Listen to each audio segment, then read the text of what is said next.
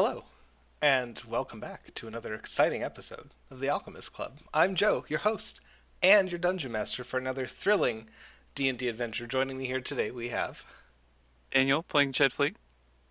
Stick K Hall playing Desmond. I'm Zach, and I'm still Fall Rock. I'm Matt and I play Leyland. I'm Waffle. What? What? You want to know who I play? What are you, a cop? Right. Uh, All right, We're sure. going to start with fan mail. Uh, we have a few letters because we did not record last week. Uh, we have an anonymous letter that says, Hello, this is incredibly random, but if your character had a theme song, what would it be and why? Go. Oh. Uh, Right, say that again. If your fast. character had a theme song, what would it be and why? Uh, Lost in the Woods. Easy. Speaks for itself. hmm Thunderstruck.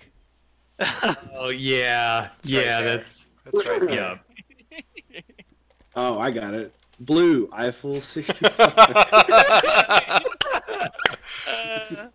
That doubles as a theme song for every character that K Hall has ever played. I would also Yeah. accept Free Fallin'. Yeah, yeah. Oh jeez. But like, would Desmond's new theme song be like some gospel music? It's blue, but Christian remixed rock. by a gospel choir. Oh my god, that actually sounds kind of awesome. Uh, radioactive for Fall Rock. Good old Imagine Dragons. That works, yeah. Uh, I'm going to DM Fiat Leyland's into the song that Kronk sings in Emperor's New Groove when he's pretending to be sneaky. Oh, it's Pretty good. I was gonna say another one bite. I was gonna say another one bites the dust. So. Oh that my works god. That works That too, works yeah. too. Oh, that's good. Thank you, anonymous listener. That was wonderful. Um, let's see. Okay, so anonymous source. Um, hopefully that answers your question and was amusing. We're trying to book it through these because we got a lot to do. Uh, second letter. Patches here. Terrajux invited me to write in on how I, as a listener, think the Mountain Home Break-In should go. So Yeah. here we are. I only got a little sidetracked. Before we start, Joe, I apologize. Oh boy. Yes. Oh boy. Operation There's No Place Like Mountain Home. Yes. The crew flies underneath to the sky cells, make their way easily through the cells, uh, through the bricked up walls. Ched shapeshifts into a lizard and makes his way up top. Once on the ground floor, he speaks with the giant lizard taxis. I thought they were beetles. Beetles. It, it works either way. both. There Yeah. definitely are some beetles. Okay. Yeah. Uh, convinces them to rampage through the ste- streets, does the same with the zoo. Leyland stealths his way up to the ground floor where he works on placing glitter bombs throughout the trade district. Terrajux, Desmond, and Farok make their way to the prisons at the appointed time with Volcano, home dwarves in tow. Taking out guards left and right in search of the prisoners, they find Amber and the Duchess of Agate. Farok hands Amber his hammer and turns to get ready to leave. Desmond blocks his path and just stares. Farok sighs and turns back. Would you please hold my purse? At this point, Joe reveals his trap card. I'm betting Silver Forge fight. I get a one month, uh, one month free on Patreon if I'm right. Ooh. Okay. I, Um, I want to hang on a second. Is is Patches caught up? Yes, I think Patches Patches is is caught up. great, He's been yeah. for a Yeah. little while. Wow. Wow. well, um, geez, spoilers patches. Um, Yeah, I have to throw all my notes away now. yeah, that's kind of scary. No, we're, we're, we're done here. It's already. yeah, I, I that's feel like it. the Sky Cells thing is like a fairly like that's a fairly obvious choice. Right, but there's some other things that we'll get to that yeah. like yeah, yeah, yeah. No, that's scary. Patches, uh, great minds think alike. You're basically one of the crew. I'm I'm waiting for like one of you guys to reveal that you're actually patches. like you actually have a split personality and you're patches cuz that's that's kind of creepy. Uh, good plan. Uh, Yeah. I like the bit with Ched uh, causing a beetle revolution, especially. Yeah. Comrades! Convinces the Insects taxi service to up. unionize. Yeah. Yeah. Um, so there was there was Patch's uh, plan of attack here. We have a third letter that's some Alchemist Club questions uh, from Amy, and this is actually really well timed. Uh, greetings. I started listening with the recap episode, which is, she says this, not me. Great time to jump in for new listeners. Um, and she has some questions about the wedding that randomly comes up. I guess we kind of missed that whole subplot Yeah, in the recap. we skipped that. So Yeah. her questions Whoops. are What's going on with the wedding? How close is the wedding date? Where is Falrock's fiance? Is the wedding actually going to happen? Um, uh, which really means can when's the last this. time Falrock even spoke to his fiance? So let's do those. Well- There's another a question after that. Yeah, so um, Falrock is engaged to Amber, who is the next in line to be the Duchess of Agate. She is the niece of the Duchess of Agate because families got all kind of messed up with old old past stuff, and dwarves live for a while. Um, so yeah, they're engaged because half of the Donkhill clan got exiled. So Falrock went from being uh, basically last in line to somewhat important yet last in line. So the actual Agate Duchess decided to set Amber and Falrock up because they used to have a thing. Uh, as of right now, the wedding is two weeks and a day away. Uh, the last time they talked was when, well, Falrock tried to speak to her by sending a sending message before uh, they went to Hobstonopolis. However, uh, Amber and the Agate Duchess have been captured by the Mountain Home and are being held in the Mountain Home uh, because they are allies of Falrock, and Falrock and company messed up their relation with the uh, Steiner Silverforge and the Mountain Home at large. So, yeah. Our fault. N- I mean, not really. Yeah, they're they're awful. They're the evil people. So They're yeah. Maybe. Um, and then Amy also says, one of my favorite moments was when Leyland attempted to speak with plants and the plant yelled stranger danger during the rescue scene for Basil and Ivy. What are yours? Uh, what are some of your favorite moments from the campaign?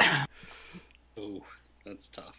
I yeah, I so I have a lot of good trouble. I have a lot of trouble narrowing anything down because every time I go back and listen to an episode, I hear myself laugh in stereo because I forget what's happened, and when I hear our jokes, I start laughing again, and then I hear myself laugh, and I'm like, "Oh yeah, that was great." So I, I'm gonna plead the fifth on this one. I love all our stuff. I um. God, it's it's, it's hard. I think the Fae stuff is when we uh, are at our most desperate and therefore our funniest. Um, Yeah. My favorite arc is probably Laurie's Lounge, just because it was so weird and we had no idea what was going on. And it ends with Yeetus Ellipticus Ronald Reagan ever seen. it does, doesn't it? It does. It does. Uh huh. You know, it was it was not a great time um, for anybody really, but I really liked the fishing town arc. Arc when Lane! Yeah, yeah. Arc Lane! I. It was not a great love- time for anybody. I love mishaps. I love I love when shit goes wrong. Well, that's about the biggest yeah. mishap we've ever had. So Yeah, that tracks. true. What are you, AT and T? Like literally everyone phoned it in that arc. Everyone what? Phoned God it in. it. Yeah. Are we gonna get charged for that joke? I hope Uh, not. probably. Does this count as roaming? Um, I, I really enjoyed. Besides our stakeout, that was really horribly executed. Ah, um, yeah. I really enjoyed Hobstonopolis. Just Oh whole- yeah. yeah, the whole- Erky- the whole city. The whole city was was wonderful. So Yeah. I'm pretty proud of Hobstonopolis. Also, Mhm. uh, oh, other fun moment: the Eric Cochrans, the Juxie and Hammer, yeah. the Brian's Uh, Small was- I was gonna say, uh, it- I mean, this wasn't, this was in the Fey, uh, world, so it, it kind of covered earlier, but specifically when we were going through the ruined, uh, what was it, Sildal? No, Mhm. Eladrin. Sildal, or you're thinking of I've um, never been to Sildal. I've forgotten Sendrian. Sendrian. Sendrian. Yeah, Yeah. Sendrian. Uh, yeah, going through that city with just like zombos everywhere it felt felt felt pretty cool. Yeah, we we had to be we had to be quiet. We had to like set up traps. We had to coordinate with some strange, you know, group. It was neat. Yeah. I, I think my favorite is that we get different vibes wherever we go. It's like it, it's it's not a monster of the week kind of podcast, but it's always evolving and we tap into different pieces of things wherever we end up. Right. My favorite this part. episode is gonna be a spy thriller. My my favorite part was when I injected everybody with hatchling blood and nobody figured it out for like two years. yeah, literally 2 years. I Yeah. can't believe we still haven't figured it out. In That's true. Yeah. I'm not sure how Life's we're great supposed to figure that out. So Yeah, yeah. I'm what what I'm waiting for is a murder mystery episode. Oh yeah. Mm. I'm waiting for. I've been I've been watching a lot of Ace Attorney gameplay, so I'm totally. Oh no! I'm, no, just, no, I'm no. gonna slick back my hair and I'm gonna get really, really good at slamming on my desk. Uh-huh. All right, so uh, hope that helps uh, clear some things up, Amy, and very timely considering that we are about to we are approaching the wedding arc in its all its glory. So, so just keep that in mind for our upcoming uh, recap in ten episodes that we need to. uh, Yeah, we really we need to sure actually cover the that, yeah. important stuff. mhm. good catch. all right. Recap of what happened last time. Um, we got approval from Gaia to begin the heist. So we we started talking plans, and we got a bunch of like papers and stuff from uh, the Duke of Onyx, and we're like, "Are these plans legit?" And he's like, "Oh yeah, these plans are legit." And then we we all sort of gathered together. We're like, "All right, we're gonna need to put together a team." Also, we uh, actually showed the Enchanters Guild the Mythol and Oh yeah. brought Dying Gaia in on Teliferous pretty completely, so that we can start working with them to try and make upgrade baubles. So. Yep. But mostly, mostly planning and plotting and wheel spinning, uh, eh, while going over the planning and plotting. Yep. So, uh, you find yourselves on Teliferous. You have. I we're going to be kind of nebulous with time here. Um, you have over the course of your preparations been. Uh, one second. Um, sorry. I had to I had to go look up a name that I had forgotten. You have been given essentially two teams of dwarves to assist you. Uh, there is the Spec Ops team that is being uh, headed up by Aluna Shadehammer, Whoa. a dwarven woman uh, who is stout and sort of well muscled and has a penchant for black leather. And the sort of more straightforward, hands on deck, um, technically not soldiers, but might as well be division, uh, headed up by Umber Brighthelm, who is a an older dwarf uh, who has sort of strands of silver woven into his beard, which was a lot more striking when it was uh, fully black, but it has since been shot through with streaks of gray, so it's kind of hard to see them sometimes. He's very proud of them regardless. Um, so those are those are kind of your two contact points for your dwarven crew. Tell Okay. me about what happens as you are preparing to infiltrate the mountain home. I have Well, a question. I have an answer.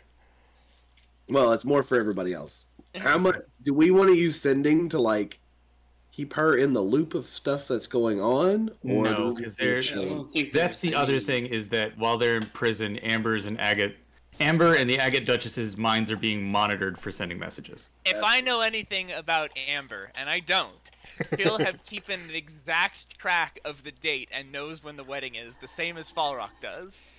Send them a message saying we're gonna we're gonna like have a heist for like two weeks after when we're actually gonna do the heist. nah, I think we just leave that be and just just t- show up and get them. Um, i- if we are sending messages, we should contact uh, the head scrivener to see if he has anything that he can add. Or do Um, the opposite and send a message being like, "The wedding's lost. He found someone else." Oh, my god, no. No. Cruel. So, uh, my preparations have been um, a lot, a lot of limbering up, a lot of time spent uh, practicing accents, uh, and of course, uh, now as the the great tree ship Teliferous uh, coasts along underneath the continent, shrouded in darkness, I am uh, standing there at the balcony overlooking the vast storm below, and I whisper a small prayer to myself while applying Juxian war paint onto my cheeks. A blood red star and a blood red heart. No quarter will be given to those who stand in our path. All right. so, um, Terrajux is pretending to be Soul Calibur. Yeah. yeah. I yeah, I got a um a duster for this mission, so it's Oh my billowing. Of course. Uh, on the other hand, uh, we are actually going to need uh, magical preparations. So, um, it the subject of glitter bombs came up. We do actually have a plan to use uh, shatter stones or stones with shatter cast on them inside bags of uh, myconid spores, the hallucinogenic myconid spores, uh, to glitter bomb around the city. Uh, and I'm guessing we'd give these to the Spec Ops team. That seems perfectly reasonable to me. Okay. Because we need them to sort of infiltrate the city and go around to detonate these uh, at a specific time, um, which we can work out how long it would take them to get there and get in place, and for us to be in place, so Yeah. that they detonate the same time that we're trying to go in through the sky cells. Um, and we'll keep then the the soldier crew with us to just break down doors and walls and whatever else. Um, so how much is that going to cost, or can that be bankrolled by Gaia? Um, what what are we looking at here? I think that the the dwarves that you speak to about producing these bombs are very excited about having these hallucinogenic spores to work with. Yeah. Okay. They just have to disperse, so however they want to figure that out. yeah. Uh, it doesn't it doesn't take them very long, and they charge you a nominal fee of like a hundred gold pieces for the whole batch. Ooh, Wow. All right. that. Easy. that's the power of saving and doing. That, that's good business right there. Um, uh, the other part is that we have a special tool that we'll save for later, uh, thanks to Lori's notes on adamantine.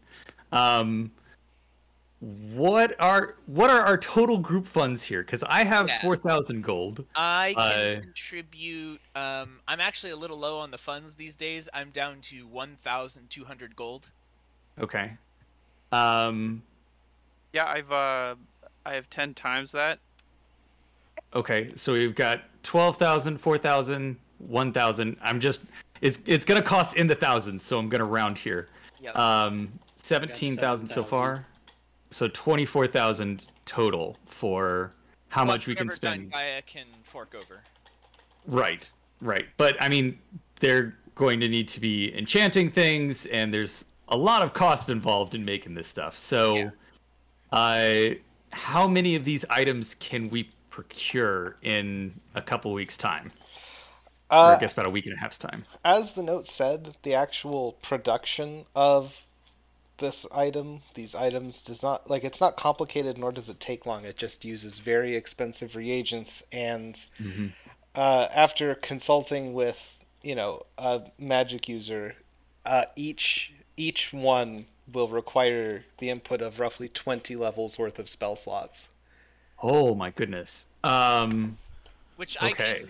Um, so if we've got 11 days, uh, I Yes. think I'm uniquely suited for this because I can turn sorcery points into spell slots. So true. I I would have to do the exact math here, and I'm not going to because it'll bog everything down. But I've got like two fifth level slot, three fourth level, three third level. Yeah, I suspect the rate limiting step here is going to be actual money. Yeah. Yeah. Um, so we've got 24,000. That should be enough for Four. uh, four, right? yes. And then the 4,000 can be split between everyone other than Falrock. Falrock will put in his whole whole amount. All right. So. Works for me. okay. Um, what is the delivery method for the device? Roan, probably.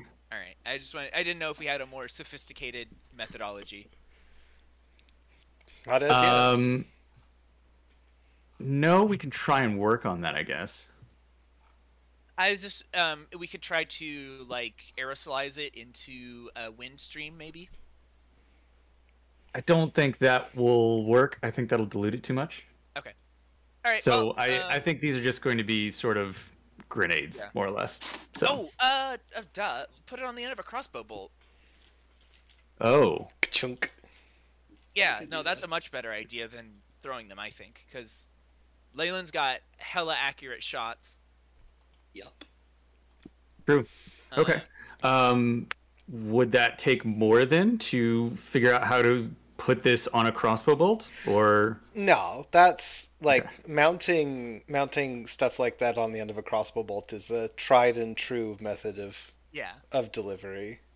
okay? We're Uh, then let's let's make three of those crossbow bolts and have one that Farok can just smash at him if we need Yeah. to. Um, okay. I think that should be our Yeah. um, our prep done then. One last thing I would like to know. Um, first thing I would have done as soon as we take our dwarven crew members aboard is I want to test and see if one of them can fire Teliferous main guns, and if so, what the effects are. Uh, okay. So- You Are, are hang on? Are any of these guys going to be permanent crew, or is this just a strike team for us? I I think Umber Brighthelm's people might like some of them might stay aboard if they like the experience, but yeah, that's that's the general impression you get. Like the Spec Ops team is on loan specifically for this mission, and the others are volunteers who are like, I want to fly on a giant tree and assault the mountain home. Mhm. Nice. so I do I do a couple tests just to see if the effects vary or if it's even possible. Okay, so Terrajux puts on a creepy doctor outfit and stands outside the the main guns room. Is like next, and then straps them into the chair, and you know, is it better through one or two? Number one or number two? Um, none of them Now, are able to. this to is very fire. important. You must not hold your breath while firing the aperture. none of them are capable of firing the weapons. Okay. Okay. Disappointing. I uh, snap on a rubber glove just to make sure. Still nothing. Yeah, no, there's uh, there's nothing. Damn there. it! Yeah. All right. Well, that's good to know. Might be least. a might be a blood thing if you know what I mean. Yeah, yeah. Um, I guess the only other test would be like have Leyland or somebody sit down and like prime it, and then get out of the seat and have them sit down and see if like if they can use it while it's warmed up. But I assume that doesn't work either. Nope.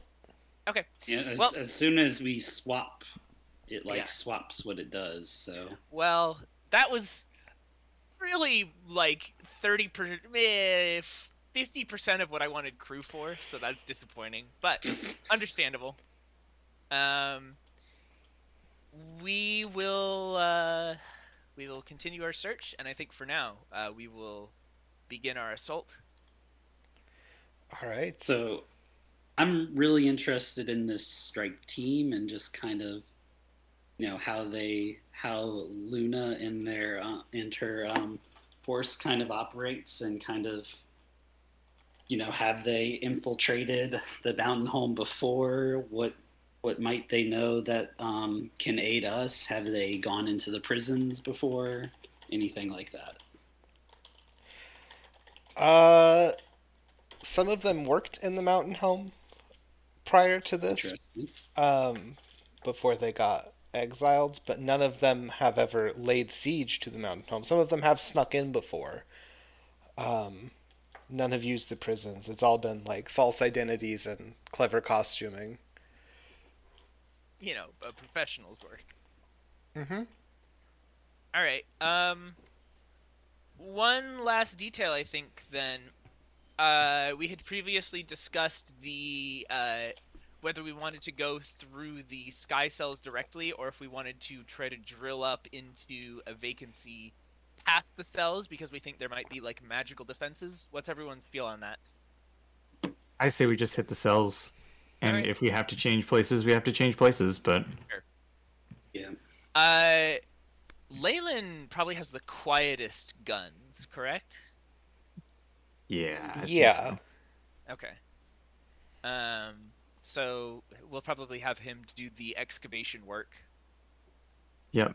But uh, we need to make sure we drop off the infiltrators on the edge of the continent uh, so that they can actually get into uh, the mountain home and Yeah, yeah. We did all prepare. that. So We also, what did we figure out is going to be like uh, how they uh, signal us and everything? How are we? gonna I would assume like high noon on the wedding day or something, or like Yeah. or not high noon, but like a specific time on the wedding yeah, day. yeah, Yeah, we're yeah. So we're just going to time everything and just Yeah. We're just going to have to Yeah. assume. Yep. As you're- Everyone plan. has to trust each other here. As you're Yep. discussing this with Aluna, she, uh, We you know, should do a sending stone. she's you're talking about the plans and she's telling you what they're capable of and she's like if you drop us off 24 hours before i guarantee you my team will have everything in place when you are ready Yeah. to go Yeah, yeah, Okay. yeah. Yeah, good. for sure. we do that um, um the, and will they the be- lifters can loiter for like a while. We're yeah, fine. we've got a lot of battery. Um, getting them back uh, to Dine Gaia, can we pick them up uh, sometime after? We just like meet them in the desert, yeah you, or will they be able to get home on their own? they would prefer a ride Yep. Yeah, we can I'd prefer to give one. Okay. I think um, instructions will be for them to head north to the edge of the continent, like up, up north in the desert. I'm sure there's like an oasis up there or something, or a, a slightly more hospitable area, just so we can pick them up near the edge. yes And the mountain home will be like, ah, they got away. Clearly, they must have headed back towards Dying Gaia. We'll go south and catch them. And they'll be wrong. and they'll be wrong what could possibly go wrong i'm sure this will go off without a hitch Oh Yeah, yeah, I no, everything's Yeah, gonna be fine. absolutely. Best laid plans and all, right? I Yeah. think we're I think we're ready, and I think uh, I I turn to Fall Rock as uh, wind whistles past us and the anchor storm churns below, and I say, Fall Rock, are you ready for this? What? I mean, yeah, we've been preparing for a while. I know, but just we're good. We got this. Don't worry. We're gonna get her out. You saying this right now does the opposite of give me confidence. I give him a single finger pistol, and I head back to the uh, navigation controls as we draw close to the sky cells. Indeed. and for the first time since you've uh since you've had Teliferous, the bridge is full. Yeah, yeah, we've got comms officers now. The stations are all dwarfed. Um There's, you know, whenever Desmond throws out a, an order, it is snappily responded to, often even with a, a salute or an eye captain. Incredible. Uh, He's gonna get spoiled. he, yeah, it's, it's a it's a level of service that has heretofore been lacking on the bridge of Teliferous. Uh, Desmond's eating it up too. That's the best part. Uh huh. So you set off. Your preparations complete. A fresh crew on the tree ship, and a steadily building bundle of nerves at the base of each of your spines. Probably. Ooh, yummy. I'm excited. And you arrive at the edge of the continent containing the mountain home after roughly four and a half days of travel or so.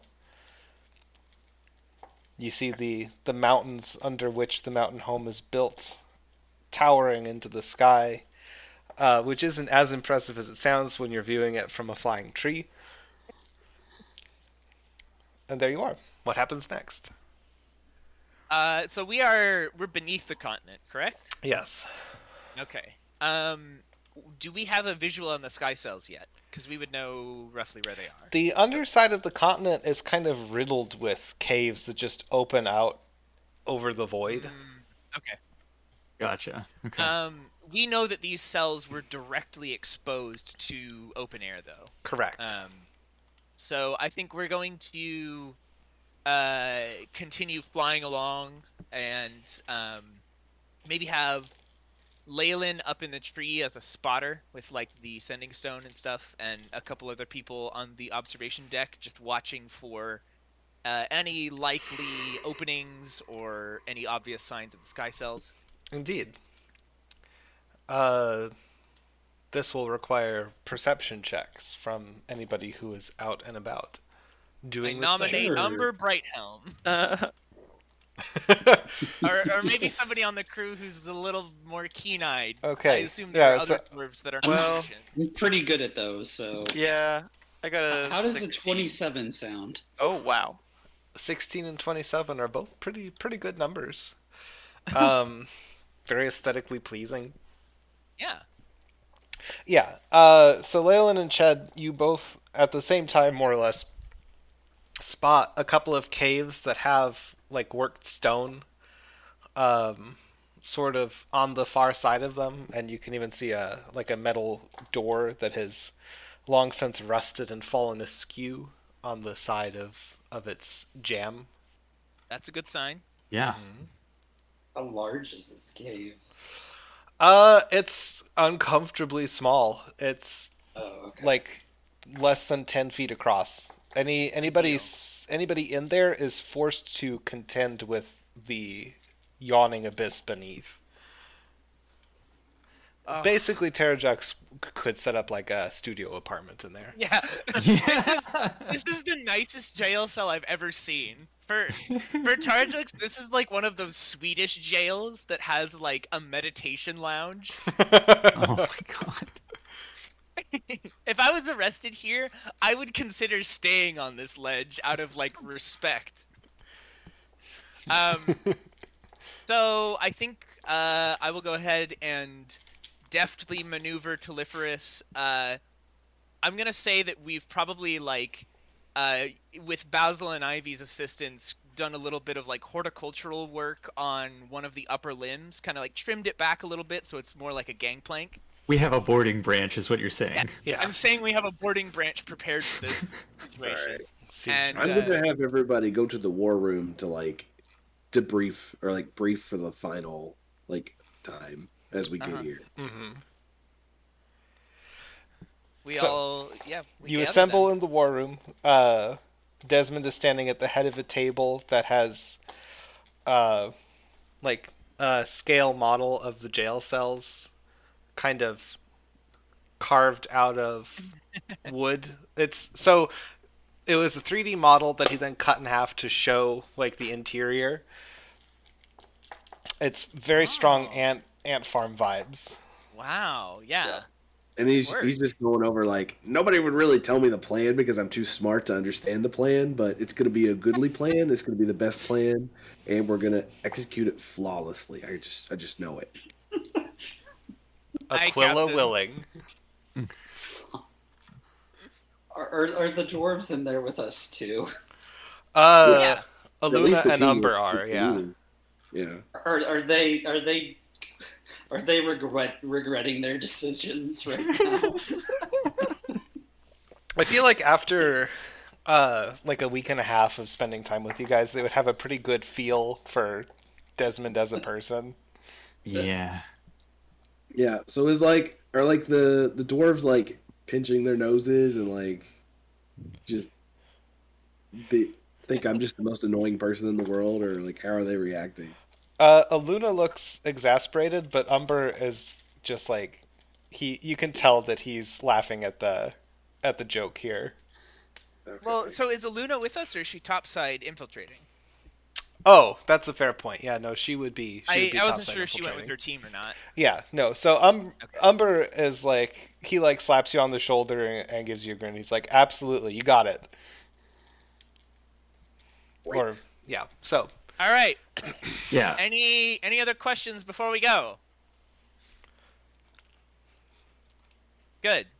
And then I I pressed a lightning javelin and a gun into Leyland's hand. And I say, use these at the first opportunity. We're not trying to sip gas here. All right. It's, it's for you, fans. I'm doing it for you. Finally. Um, At long last, Chekhov's crystal gun shall fire. Uh huh. take the gun, but I'm pretty sure the javelin is like long gone. Is it? I think I lost it at some point.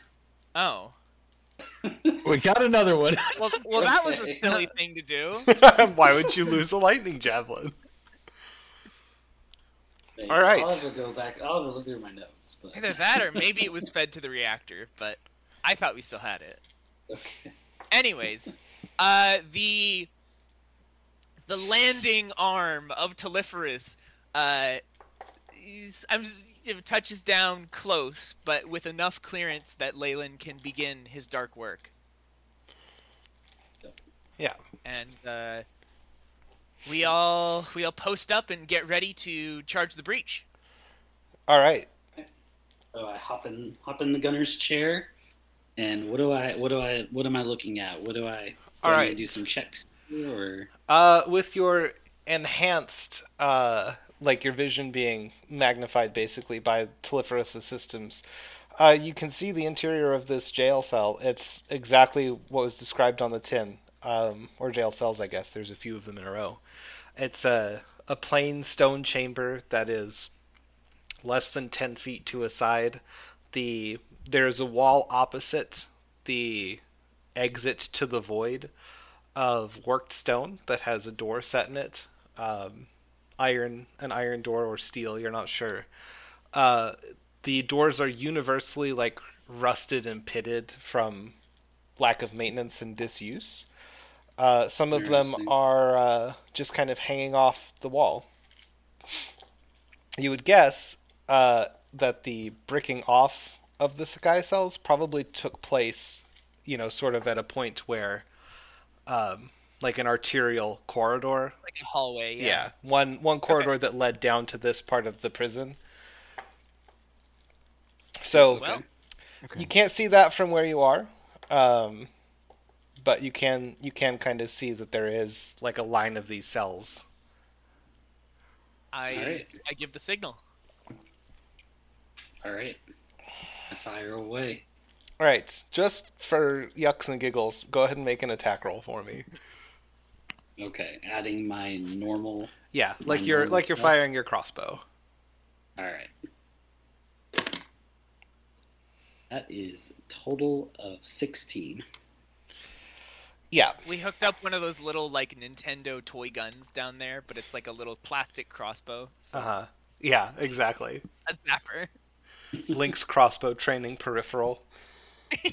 um, so that sinuous tendril of shadow lances out from the crystals dispersed throughout Teliferous's branches and carves a path uh, through these jail cells, eating away at the stone until um, eventually you reach like you kind of cut away the wall on the opposite side until you are you've formed essentially a long hallway and um, at the end of it you can indeed see that it ends in a wall of of brick Interesting.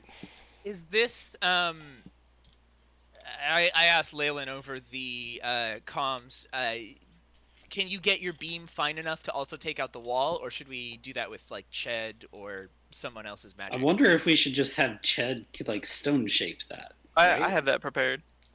Perfect. like like just for mainly just for stealth reasons.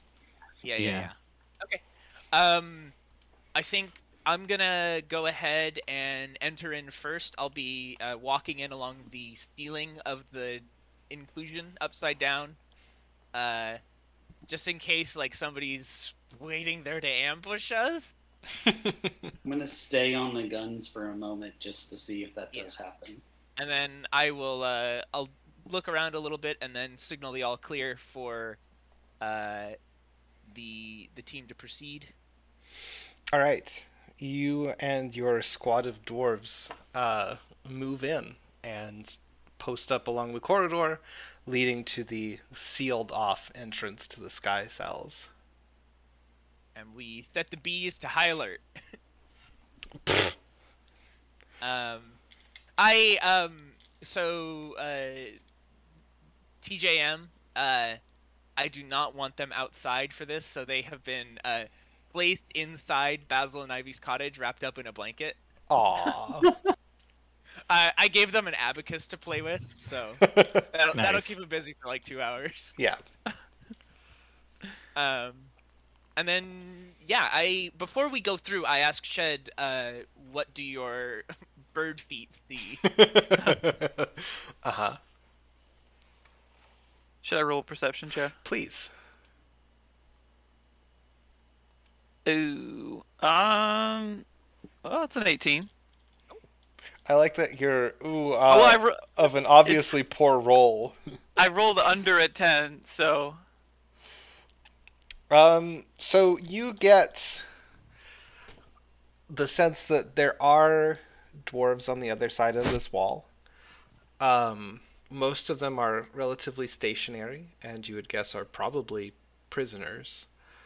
Um, with an 18, you also note that there are some uh, footsteps that are slowly traveling. Uh, you would guess that these are patrolling guards. Um, one of them has just recently walked past the wall that you are standing next to. and I take that moment and I I give Terrajux a signal to stand back, and I begin casting stone shape on the wall. Hang on, but before before you do that, does stone shape make noise? I don't know. I think Um, that that's a Joe question. That is a Joe Yeah. question. I don't. My my gut instinct is to say no. It does have It does a have a verbal a verbal component, but you are speaking it from the other side of a stone wall. Sure, so- sure. yes. I just didn't know, like, when you're actually shaping it, if, if that, the shaping part is making noise. Okay. No, It doesn't just gonna look like cast it. silence if it did.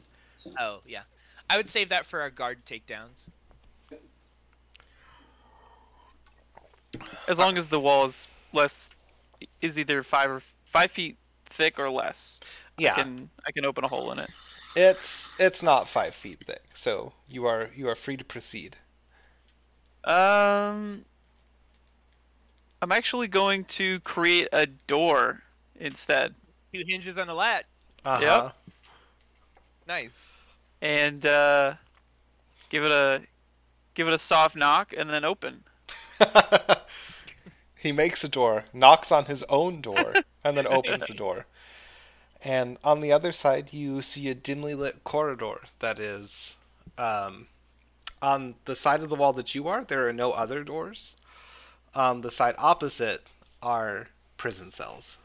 And the prison cells contain dwarves. I am dual wielding wands as I go in. I'm right behind him. The the dwarves But in the at this point, I'm assuming we're, we're all we're all there. Now. Yeah, let, Yeah. let's get up and go. And we we have like a list from Dine Gaia of other prisoners that we might want to try to look for, in addition to You- Amber and you asked about i don't think you ever asked for a list i think you asked whether or not like everybody in the prisons was like political harmless political prisoners or if some of them are serial killers. yeah, there are actual real bad people Could locked we up in these jail cells A list as one of the things we did during our preparations, like um you could have just but it would have really been have a lot of hearsay like this person i heard got arrested on these charges a while ago okay. Okay. I think um, let's go ahead and reach Amber and the Duchess, and they might have a better idea than we do. Yeah. If there's It's anybody like- else we should bring. Prison, hot prison gossip. uh-huh Okay. All right. Um. So um, Ched I'm gonna is cast probably in the pass without lead. trace. Ooh. Yeah. that as well.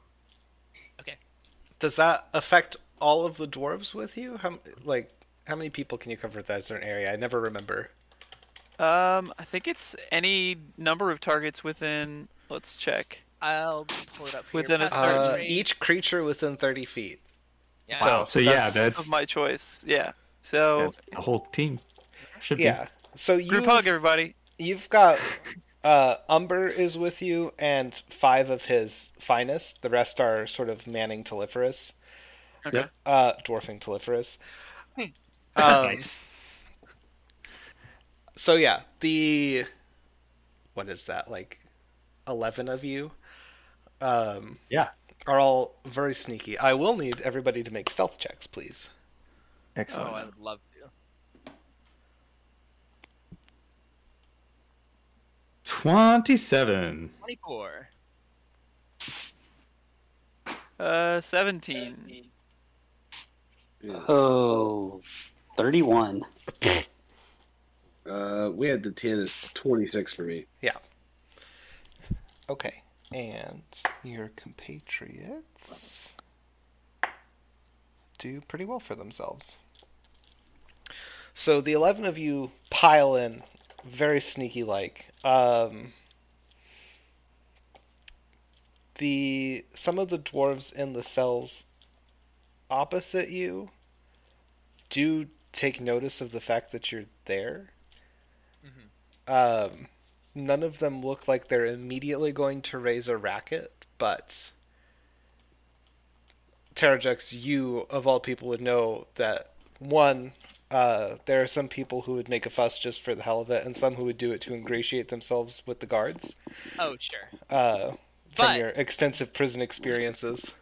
But they would also, um, if there was a chance for them to escape, they would know wisely to keep quiet until, uh, you know, until they're certain that that's not the case. So, um, I, as we're going through, if I notice any of them like coming close and like scrutinizing us tightly, I want to make a little show of like I'm counting off the number of peoples in the like people in the cells and like nodding satisfiedly, like yeah, yeah, these are the people we're here for. All right, we're gonna get them on the way out.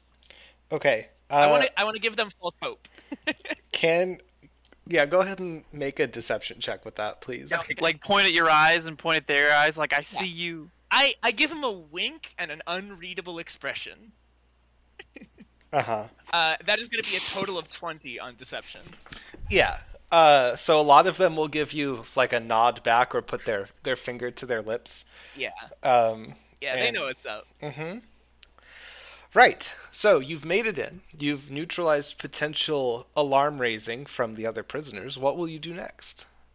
I think uh, Ched Tremor Sense can tell us like where the closest guard is, and I would assume that like Leyland could probably quietly incapacitate a guard if Yeah. he got the jump on them.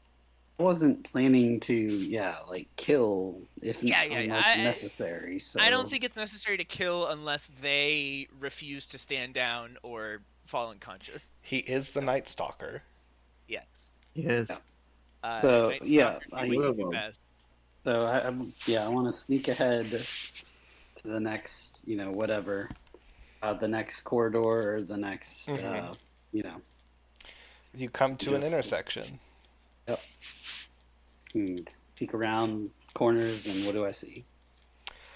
Uh, you see more prison cells. There, there are a lot of them down here, as you recall from the maps that were that were made. Most of them are full of three to four dwarves at least. Did Um, we get like a picture of Amber? Like, You've met her. does I Layla know know she what does. Amber? Yeah, looks we, okay. we, we've met her. Yeah. Yeah, Yeah. you met her and the Uh, Duchess. This isn't an inglorious situation again. No, I remember. No. I remember meeting the Duchess. I don't remember meeting Amber. It was, I guess, so long ago. Yeah, she's the one that event- that originally took us to the the Undercity. That's right. Agathon Yeah. Under. Jesus from jail. Yeah. And I'm forever in her debt. That too. Yep. That too. So there's no guards. There are guards, but Ched is keeping you apprised of their movements uh, through his tremor sense. yeah, this is like uh, like Metal Gear. Yeah. And Ched, can I get a concentration check, please, just so we can simulate your ability to pick out the pacing of the prisoners from the motion of the guards? Oh no. Uh, seven. It's not great, but what ends up happening here is you just, whenever you feel somebody walking, you tell Layla not to go that way, uh, regardless of whether or not you think it's a prisoner or a guard.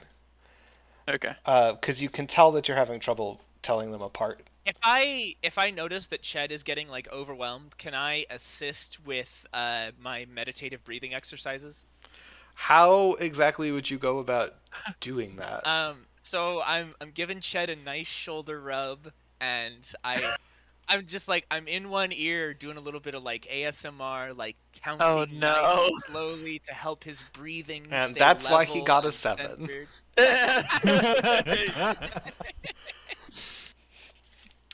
All right. I'm guiding him through the exercises. So you're basically just making your way from corridor to corridor, right? Checking cells. Is that what's happening here? We're headed for the middle, which Okay. um because like we we need to get to the midsection of the jail before we can even begin like looking for Amber. Yeah. So, Okay. Um, give me another round of stealth checks and uh, another concentration check from Ched, please. Ooh, uh, nat 20 on the stealth. And That's good. Uh, 17 on my concentration. Much better. 23 on stealth. I got an 18. 19 on stealth. Thank goodness for that plus 10. Uh huh. yeah. Yes. All right. Uh, you make it to the middle section, and you come to a slight impasse where the there's sort of a transitionary gate between the section of the prison you're in and the section of the prison you are about to enter, and it is guarded by a dwarf who is not patrolling but stationary, standing near the door. God, I wish I had sleep. So, describe where we are in relation to him. Like, So you are he- you are creeping up a corridor. You can see ahead of you that there is uh, the corridor has like a T intersection. To the left is the gateway leading to the section of the prison you are trying to enter. There's a have dwarf idea. Standing next to that gateway. I have an idea. Um, in our passing through here, have any of the guards been like talking to themselves or like talking to each other? No, we we really haven't. No, we really haven't. Been you've here. been Yeah, avoiding them pretty heavily. Right. Um, so I I think what I could try to do here is I could try to mimic like a guard's voice from off in the distance, like what what hey, what are you doing out of your cell? And like this guard might like round the corner to see what's up, and then we can either like run through the door or bonk him. I That I was seems trying to figure out a reasonable way to to me. do that with like message, but I think I just have to fall back on my Well, we might end up- as a actor. You might end up pulling people from other directions too, though. Yeah, which is why I originally I was hoping I could do it with the message cantrip instead of actual like uh, whispering with my own voice because I want it to sound like it's coming from sort of off down the hall some distance. Hmm and like a like a quiet like he hears t- kind of like an echoey voice like hey! Hey what do you think you're doing and he's like what who is that I think Hi. if you make a spellcasting check, you might be able to do that with the message cantrip. okay It, it almost might be better to see if we could, because the only thing I'm wondering about incapacitating them is surely they check on each other at some point. So any guards we incapacitate, you know, we run the risk of other guards, you know, Absolutely, coming yeah. across them. yes So I wonder if we want to just, yeah, it might be better to try to get him to run off and then we sneak on over uh-huh into the door and. Um, Ched, do you feel guards on the other side of the door, or is it just on this side? Ched, there are more guards patrolling, uh, sort of the other side of like the the other section, much in the way that they are back here. But there aren't any like stationary ones nearby. No stationary like people. So I do we think that maybe there aren't even prisoners on that no, side? there are. You don't sense any Oh. like in the general vicinity of the door. There aren't any other like stationary guards standing around. Okay. I, I have a much sillier idea, which means I'm gonna do that instead. Okay. Um, so I have in my backpack among my disguise kits an extra pair of shoes, like like big kind of floppy ones. Uh huh. I think I should use these with unseen servant to make the sound of like somebody running down the corridor. And he'll be like, "What? What the hell was that?" And he'll like, he'll like try to follow the sound of like shoes slapping against stone, running frantically.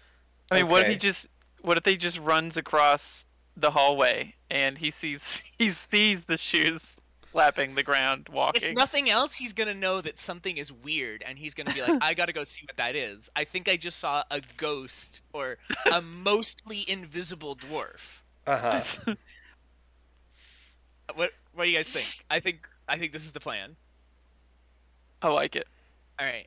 Um, so I am going to uh, produce from my personage with a twirl of my fingers a wand that I won in a game of blackjack from a Feyan lord, Uh-huh. and I am going to uh, uh, twirl it above the ground like I'm stirring a cup of coffee, and uh, a moment later, uh, the shoes that I have set down onto the ground, the like the tongue of the shoe lifts up like somebody is putting them on. Yeah. The laces tie themselves. Yeah, the laces tie themselves in neat little bows, and um, you can't see this unseen servant, but you do get the sense that they have bowed graciously with with one arm out in front of them as though a stuffy butler, and they do not speak, but the the question comes all the same uh, in the silence. How may I be of service, my master? Uh huh. and uh, I explained the plan uh, very briefly to the unseen servant. And then once we are all like in position, um, and once the guards are at optimal points according to Ched, uh, the unseen servant is going to uh, move rather loudly around the corner out of sight of the guard, such that uh, the unseen servant will be moving towards like another side corridor where they can run off out of sight again, and the guard will be uh, encouraged to pursue. Yes. can't believe Balrock is not objecting to this at all. Uh, so I'm just ready to come to blows when it comes to blows. There's the slap, slap, slap of big flat shoes, and uh, maybe like like the scuffing against the stone, or like if there is an open cell anywhere, like maybe a little creak of some bars being moved. Um, the unseen servant knows its duty is to make tempting noises and then always be one step ahead of its pursuers. Mm-hmm.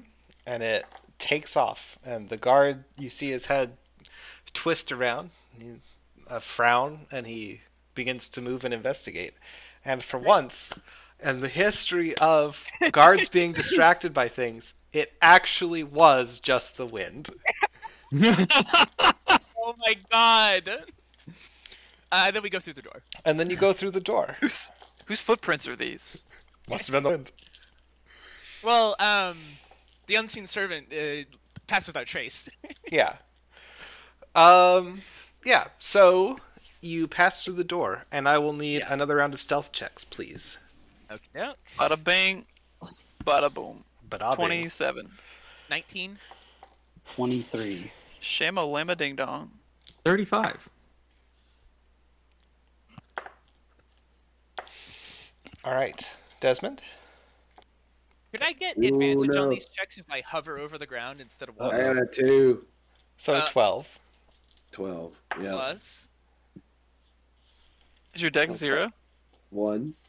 So, like, another. Thirteen. Thirteen. 13. Uh huh.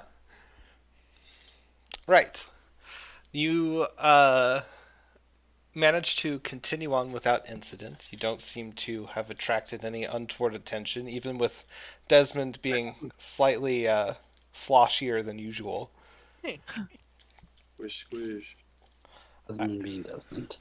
And after navigating a few more corridors, you hear, Farok!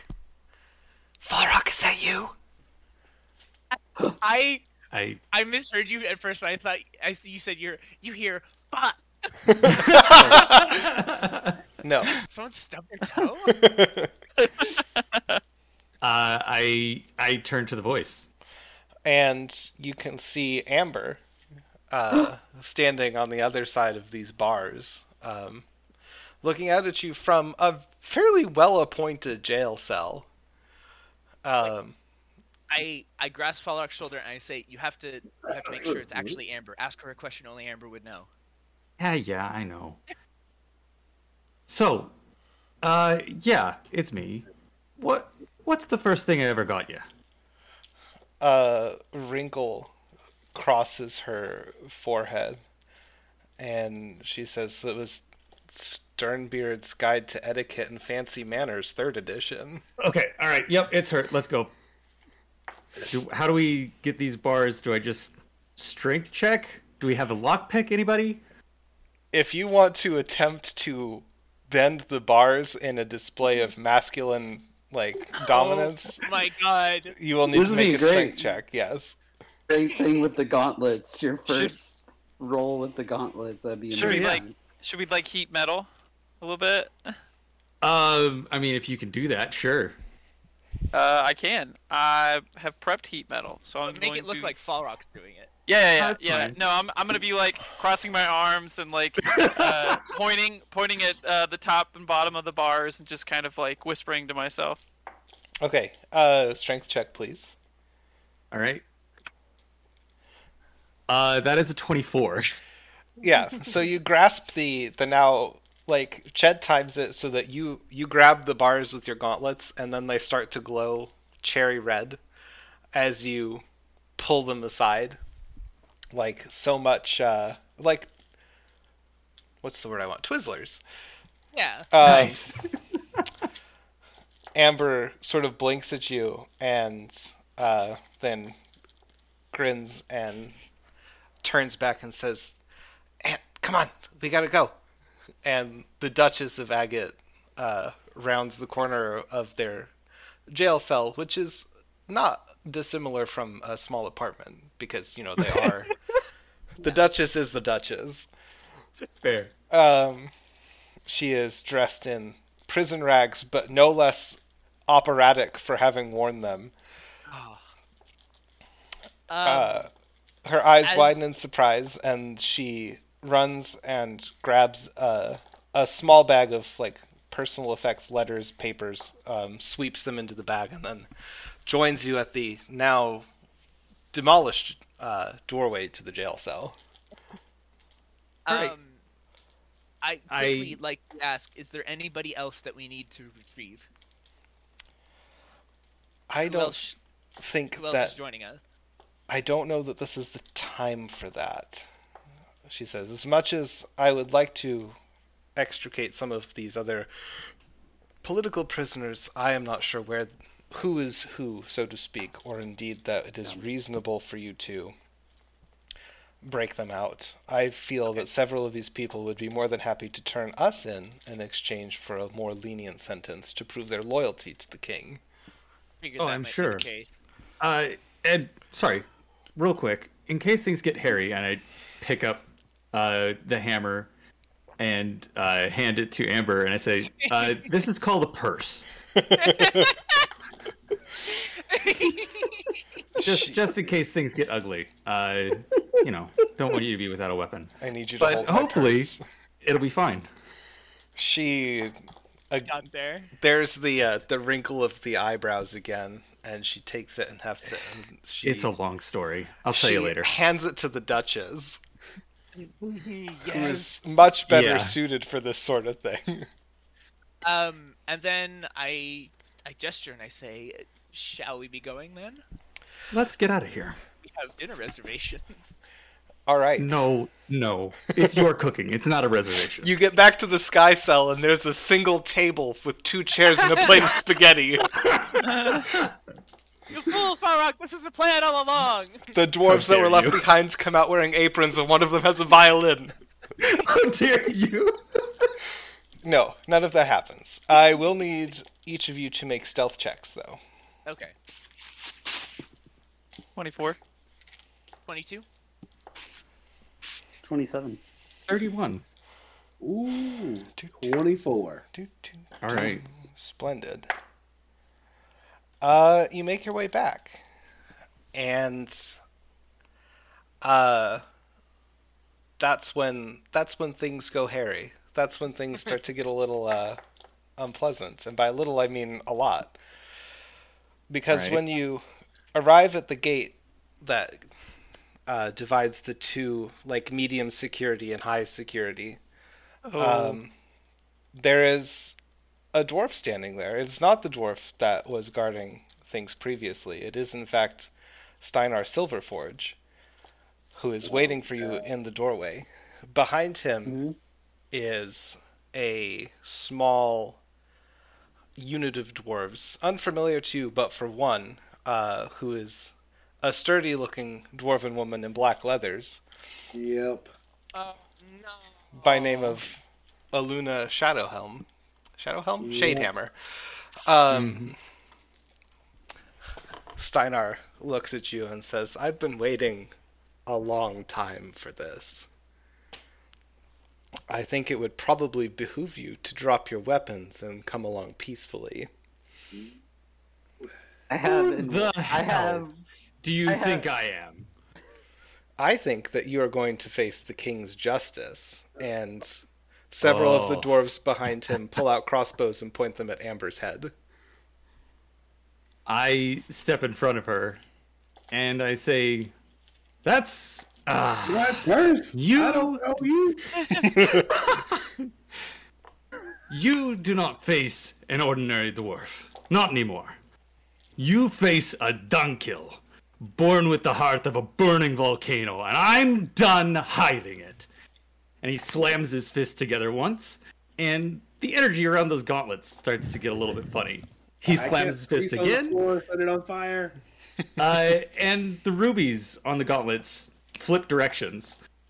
And he slams his fist again, and the energy starts to glow red hot, and the hands start to burn from the inside. And Falrock looks at Steinar and says, These hands of mine are burning red. You've got two options out of my way or face my wrath. Shall we roll for initiative? Hell No. yeah. No, you shouldn't roll for initiative. He regards your speech with a sort of blase expression, and he's like, "Yes, that's all. That's all very well and good, and very impressive. Well done. I. It seems that you have come into your own here with with your powers." He pulls his forge gauntlets off, and underneath you can see that his hands are coated in the silvery green sheen of adamantine underneath. Um, not gauntlets of his own, but his skin has been somehow changed into the metal. And he says, I'm afraid that hand to hand combat will probably go rather poorly for you. But that's not really here nor there, because you're going to see the king whether you want to or not.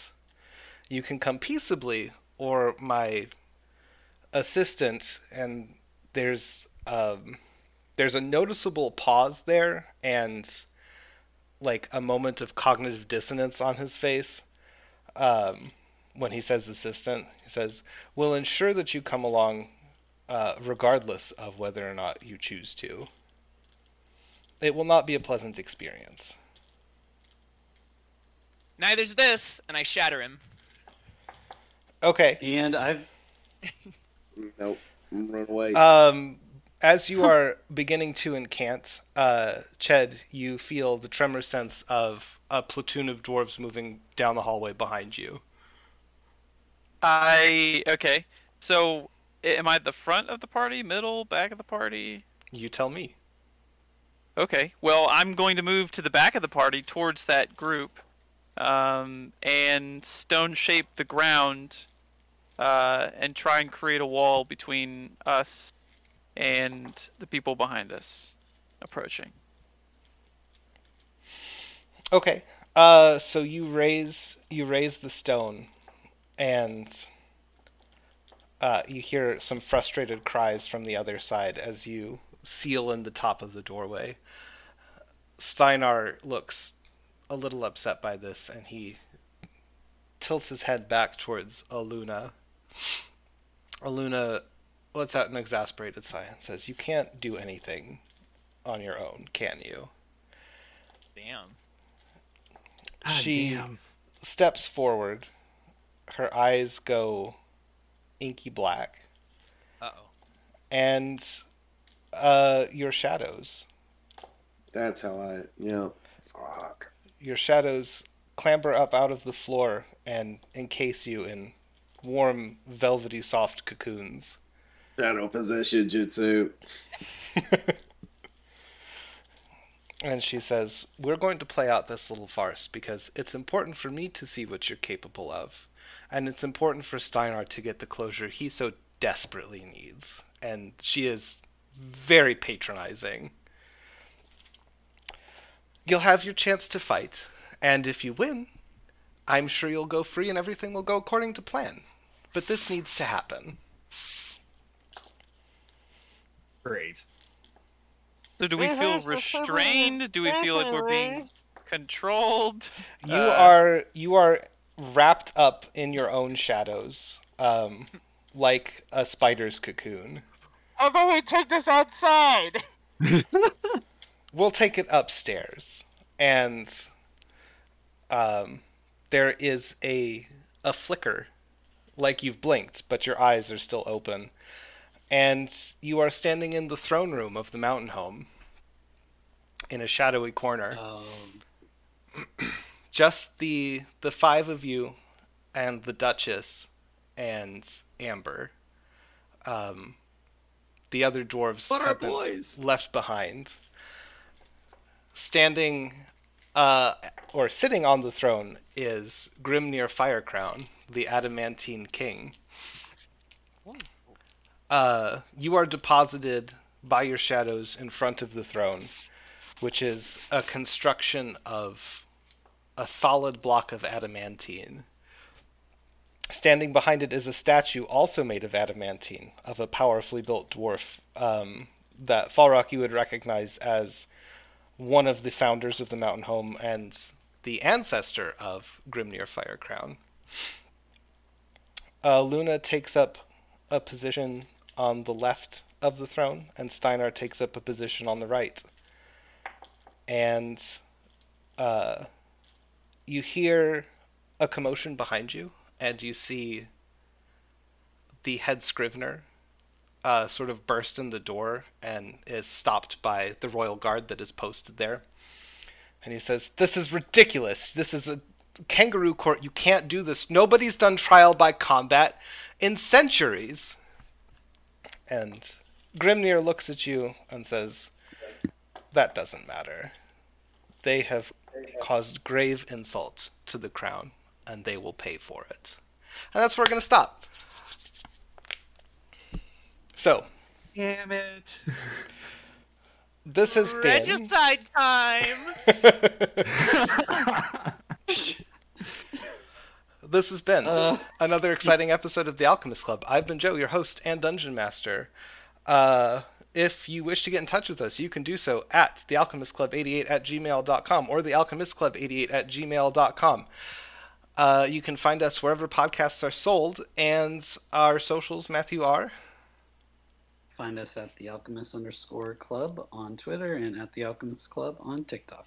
and our intrepid, flawlessly executed uh, heist planners Yeah. today are. Or all or not. Daniel playing Ched Fleek. Hey y'all, playing Desmond. I'm Zach, and I'm burning up Falrock. I'm Matt and I play Leyland. Waffle playing Terrajux King Killer Heiko. Thanks for joining us.